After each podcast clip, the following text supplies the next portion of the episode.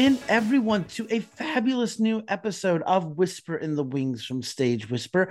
We are joined by a very special guest today. We have the artistic director, Mary Birnbaum, who's with the Opera Saratoga.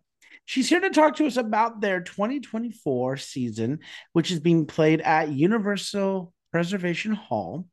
The tickets and more information for the season are available at operasaratoga.org. And I do want to mention that season tickets are currently available now. So you can head over there and get your season tickets now. And it is a wonderful season, a season of winners, if you will. So we're so excited to have the artistic director here to tell us more about it. So with that, let us welcome on our guest, Mary. Welcome to Whisper in the Wings from Stage Whisper. Thank you so much, Andrew. I'm so excited to talk with you about Opera Saratoga today. I am so excited to have you here as well and to learn more about this great company. As we have been talking previously, when I got the press release, the first thing that caught my eye was Guys and Dolls. And I was like, done, whatever it is, I don't care. Like, here we go. We'll, we'll do it, you know. It this this sounds amazing. The more I kept digging into it, the more I was like, oh, well, this is just a short train ride away from me. This could be fun. So I want to start by by having you share with our listeners, you know, what is what is Opera Saratoga? What do you all do? Can you give us just like a little brief synopsis about your company?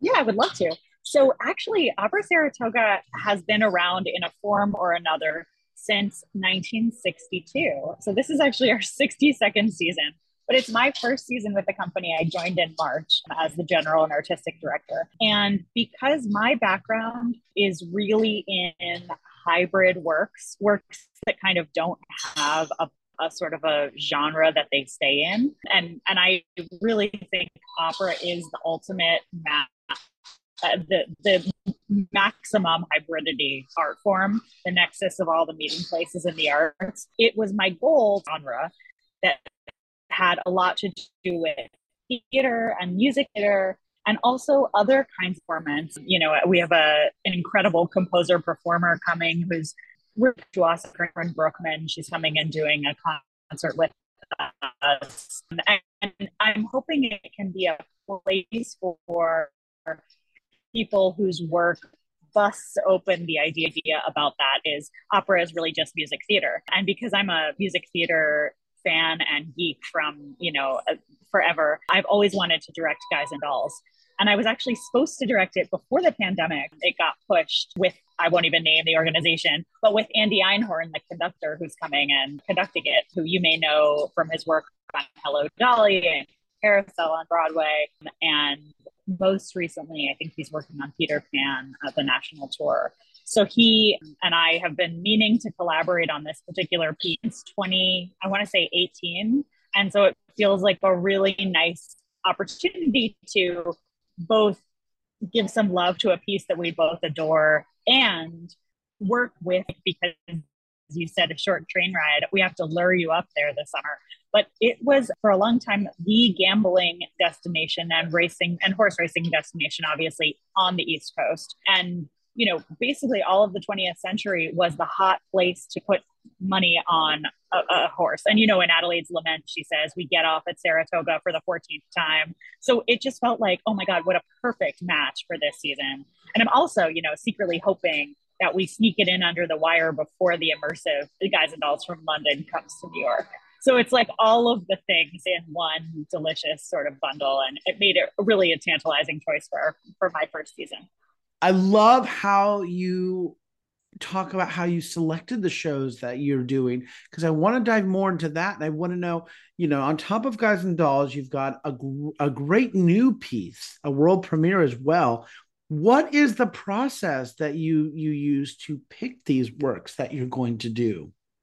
So this first season with the company, I knew that we needed two things we needed to some joy to our community. I really felt like that was an important value add and to contribute something. These two streams of the festival, one is one is the main stages, which are Guys and Dolls, Così fan tutte, and a world premiere by the residents, Inti Figgis Vizueta, who I'm sure your listeners might not know, but everyone should go out and hear her music immediately. It's um, her name is Inti I N T I Figgis Vizueta, and she works a lot with new music ensembles and in a more organic way. If she's not like a composer from on high handing down, you know, something she's completely she likes to hear what she's making alongside the making of it, which makes all the sense in the world to me as a theater person who loves process. So so those three pieces all have to do with a central bet.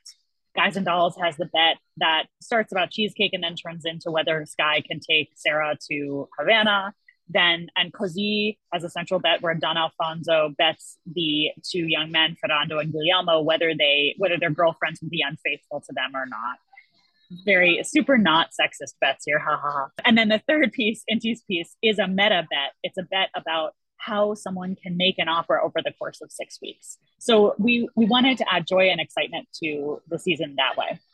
Then on the flip side, we have these three Tuesday night concerts throughout the festival Tuesday, June 4th, Tuesday, June 11th, Tuesday, June 18th, also at Universal Preservation Hall. And these concerts have a kind of a through line of healing and access to them. The first one will be Robert Whalen, the composer who is on faculty at RPI EMPAC, which is another really great artistic institution upstate. He is making an opera for and by those who use assistive. Oh, I don't want to get this wrong. Hold on one second. I have it right here. Uh, alternate alternative assistive communication or AAC for short, which is people who have synthetic voices. And this piece is a really exciting foray into how opera can actually give voice to the voiceless. It can do a service. Mark Steidel, Catherine Skovira, and Sarah Psiska are the three librettists that he's working with on that piece.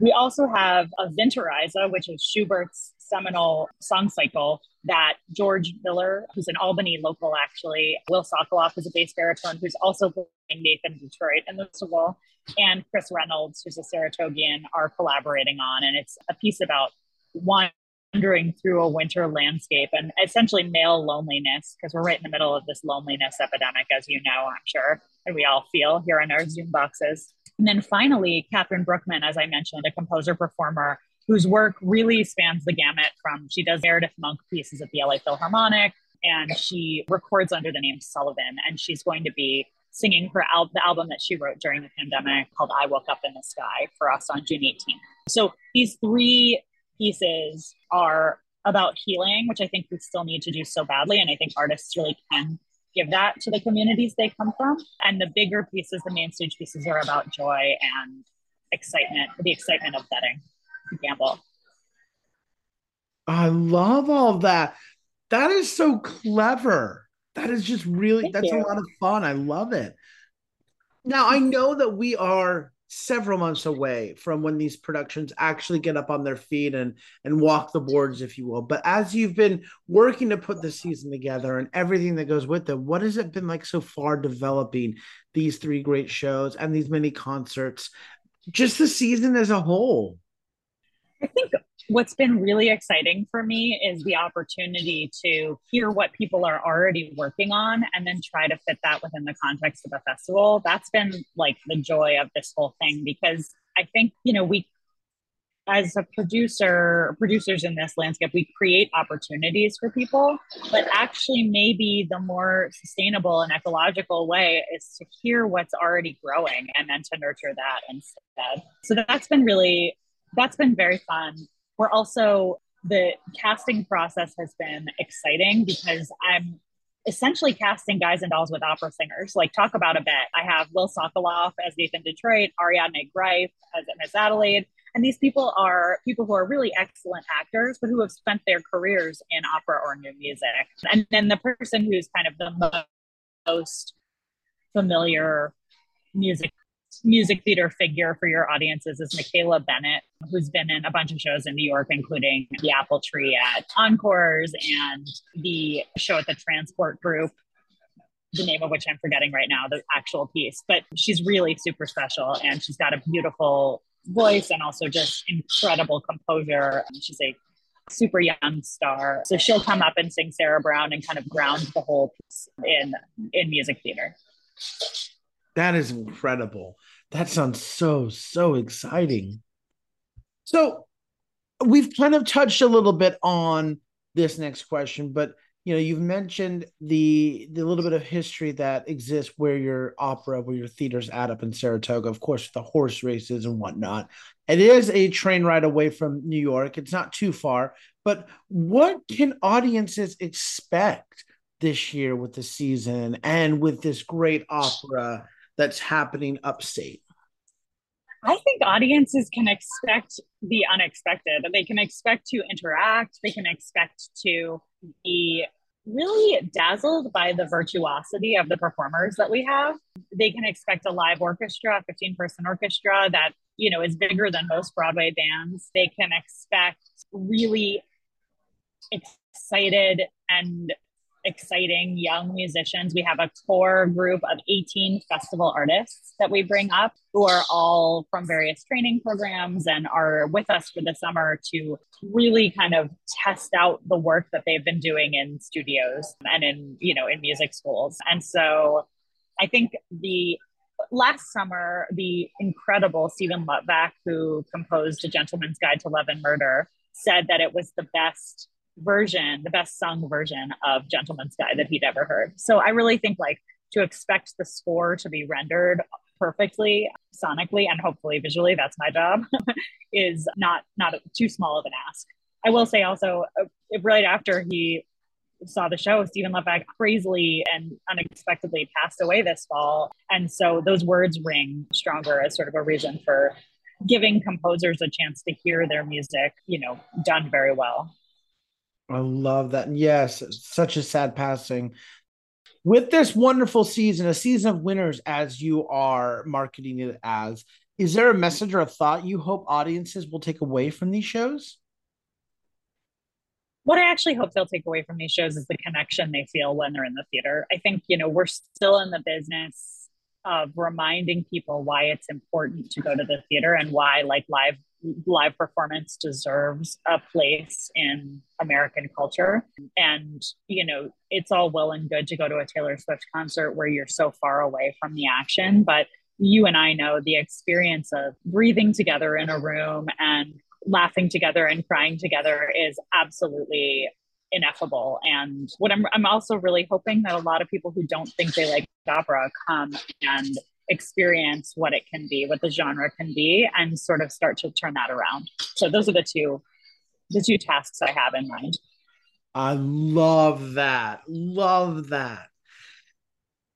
I now want to just ask my final question for the first part, and I have a oh sense to know what the answer is going to be. But who do you hope have access to this wonderful season happening up at Universal Preservation Hall?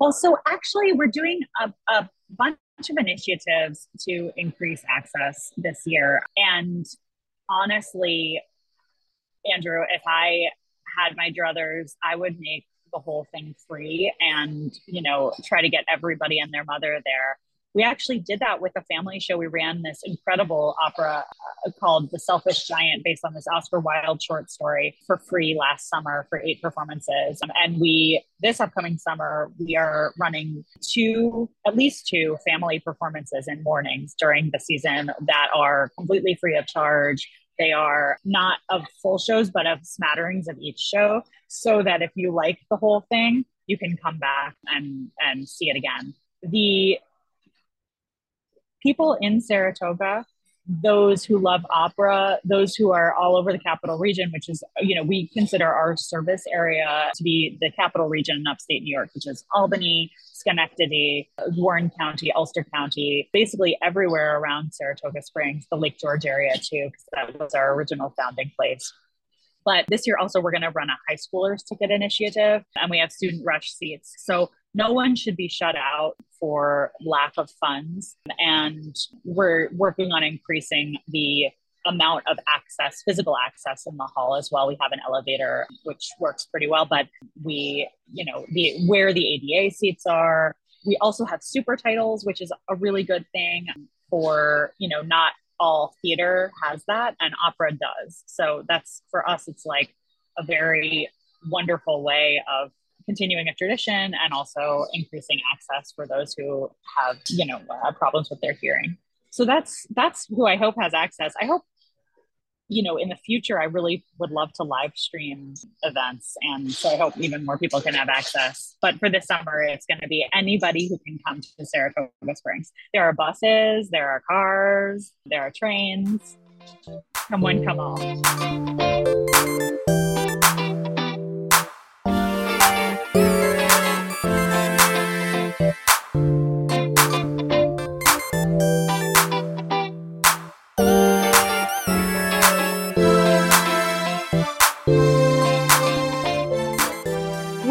Second part of our interview, we'd love to give our listeners a chance to get to know our guests a little bit better, pull the curtain back, if you will.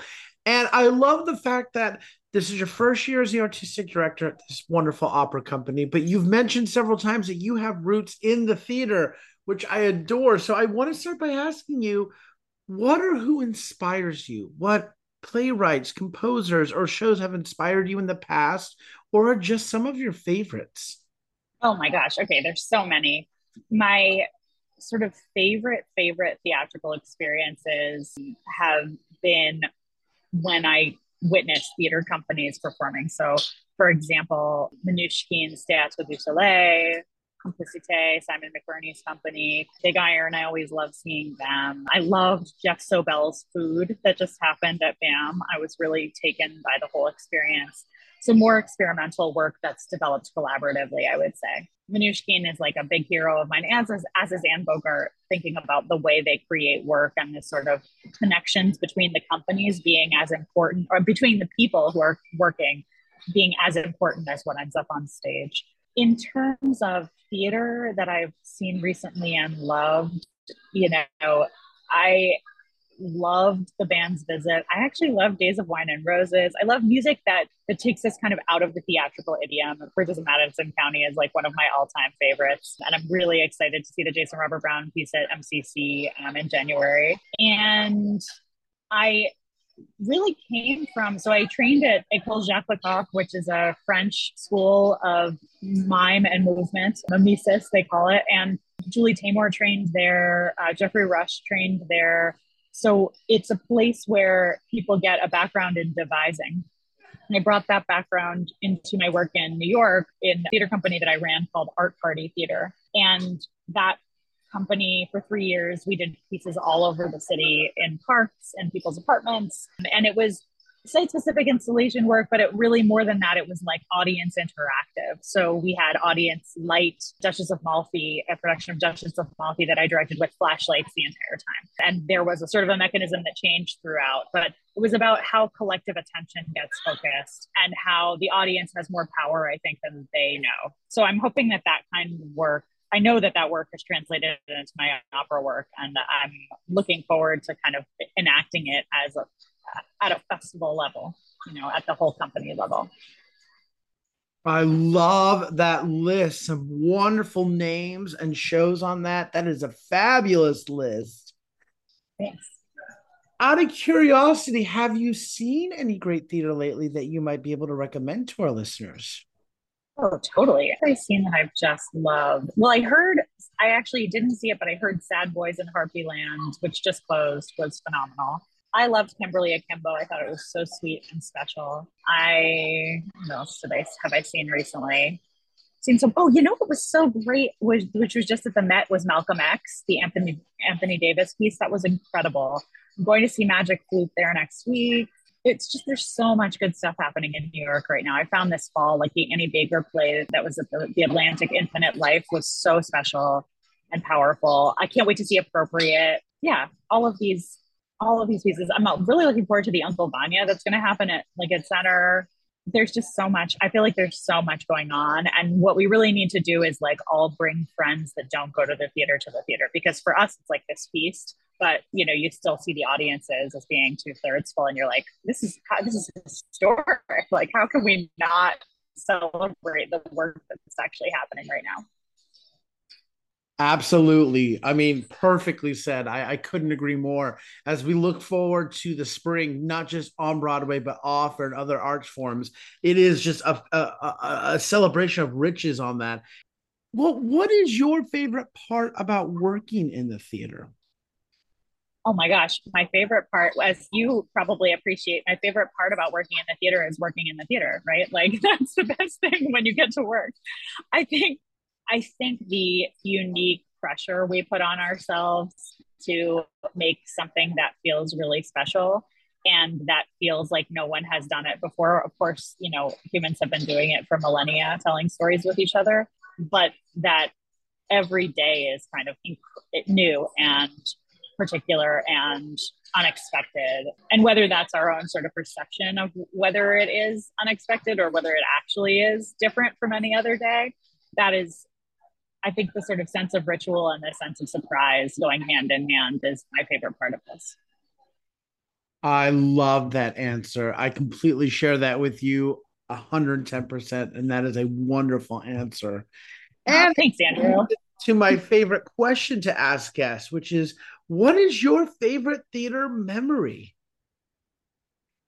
Oh my gosh, it's a really hard one, actually. There's so many that are so you know, my favorite theater memory as a goer, as an audience member, is probably seeing LaChanze and Lillias White and Darius DeHaas and all those people in the initial, uh, Jerry Dixon in the original cast of Once on This Island as a kid. That was really like the most incredible electric feeling I think I've still ever had in the theater. Mm, as a per, as an artist, honestly, I'm really looking forward to. So I'm directing a new oratorio at the New York Philharmonic in the end of February, early May, uh, early March rather, February 29 to March 1, and I'm really enjoying. It's not really a memory; it's really like what's happening now. But I'm really enjoying the process of working on that piece because it feels in some way like we're making a we're working on a very intensive projection design for it. Uh, Josh Higgason, the projection designer, and I. And the process of reconstructing this era. So it's about in the 1930s. I don't know if you know this. I didn't. A an incredible Chinese prime minister signed a bunch of sort of get out of Germany and Austria visas for Jews and brought them to Shanghai and so 20,000 Jewish people lived in Shanghai from the years like 1937 to like 1943. Many left in 43 and then some stayed on through the war and, and some still live there actually. And some families became either mixed race or like entirely Chinese, which is so, so cool. So the process for that has been a lot of research and we're putting together this projection design which is a 90 minute long projection design based on that time period in shanghai. And i haven't been to shanghai since 2015 i was actually supposed to go this fall because it premiered there as just a concert but the visas ended up getting messed up and obviously as you can imagine it's not a great time to travel to china. So that that got the kibosh. But putting together this video has been so it like really has called me back to the roots of why I do this, which is like storytelling collaboratively, multiple points of view on one story, and how we can find something that feels really honest through something that we, has been reflected in the world. So that maybe, maybe that's my favorite memory right now. My anti-memory. I love that though. The, those two were wonderful. I love those. Thank you so much for sharing. Thanks, Andrew. Well, do you or Opera Saratoga have any other projects or productions coming down the pipeline that we might be able to plug for you? Oh, I love that. So basically, we are we just got a NYSCA grant for this incredible opera that I mentioned to do a workshop of this opera called The Other Side of Silence by Robert Whalen and the librettist I mentioned before, for those with with loss of language or language aphasia disorders. And that will happen at RPI EMPAC in October of 2024. We're also doing a Juilliard concert series in Saratoga at Caffe Lena, where a couple of my students from Juilliard, Siobhan Lloyd and Cesar Andres Pereño, are coming up and singing concerts, recitals of material that they choose. They're programming it themselves. And that's on February 4th and April 7th, and also on the Opera Saratoga website, operasaratoga.org. That is amazing. That all sounds fantastic. I love all this. And a Thanks, great Andrew. lead in to my final question, which is if our listeners would like more information about the 2024 Opera Saratoga season or about you, maybe they'd like to reach out to you, how can they do so? They can do so via info at operasaratoga.org. They can email us as well as on our website. There's a form to fill out if, if they want to get in touch. Again, www.operasaratoga.org. And you can find me at my website, marybirnbaum.com. Wonderful. Well, Mary, thank you so much for taking the time today to speak with me. This has been an absolute joy. I am so excited about the upcoming season happening up in Saratoga. And I can't wait to see all the many successes that come from this season and the many others under your direction. So thank you very well, we much. We can't wait to have you up there. Oh, thank bless. you so thank much you. for having me. We can't wait. My guest today has been the artistic director of Opera Saratoga, Mary Birnbaum. She stopped by to talk to us about their upcoming 2024 season, which is playing at Universal Preservation Hall. You can get your tickets and more information by visiting operasaratoga.org. And again, to note, season tickets are now on sale. So head on over there, get your season ticket. It's going to be a wonderful, wonderful season up at Universal Preservation Hall with Opera Saratoga. We also have some other contact information for our guests and the company that we'll be posting on our episode description as well as on our social media posts. But right now, head over to their website, get your tickets for this wonderful season.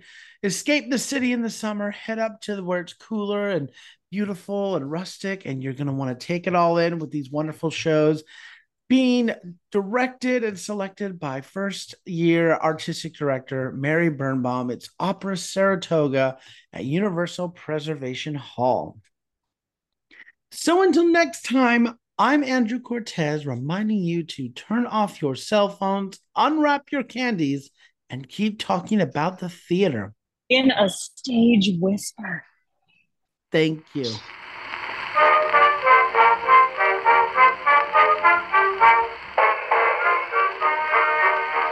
You like what you hear, please leave a five star review, like, and subscribe. You can also find us on Facebook and Instagram at Stage Whisper Pod. And feel free to reach out to us with your comments and personal stories at stagewhisperpod at gmail.com. And be sure to check out our brand new website for all things Stage Whisper and theater. You'll be able to find merchandise, tours, tickets, and more. Simply visit stagewhisperpod.com. Our theme song is Maniac by Jazzar. Other music on this episode provided by Jazzar and Billy Murray. You can also become a patron of our show by logging on to patreon.com slash stagewhisperpod. There you will find all the information about our backstage pass as well as our tip jar. Thank you so much for your generosity. We could not do this show without you.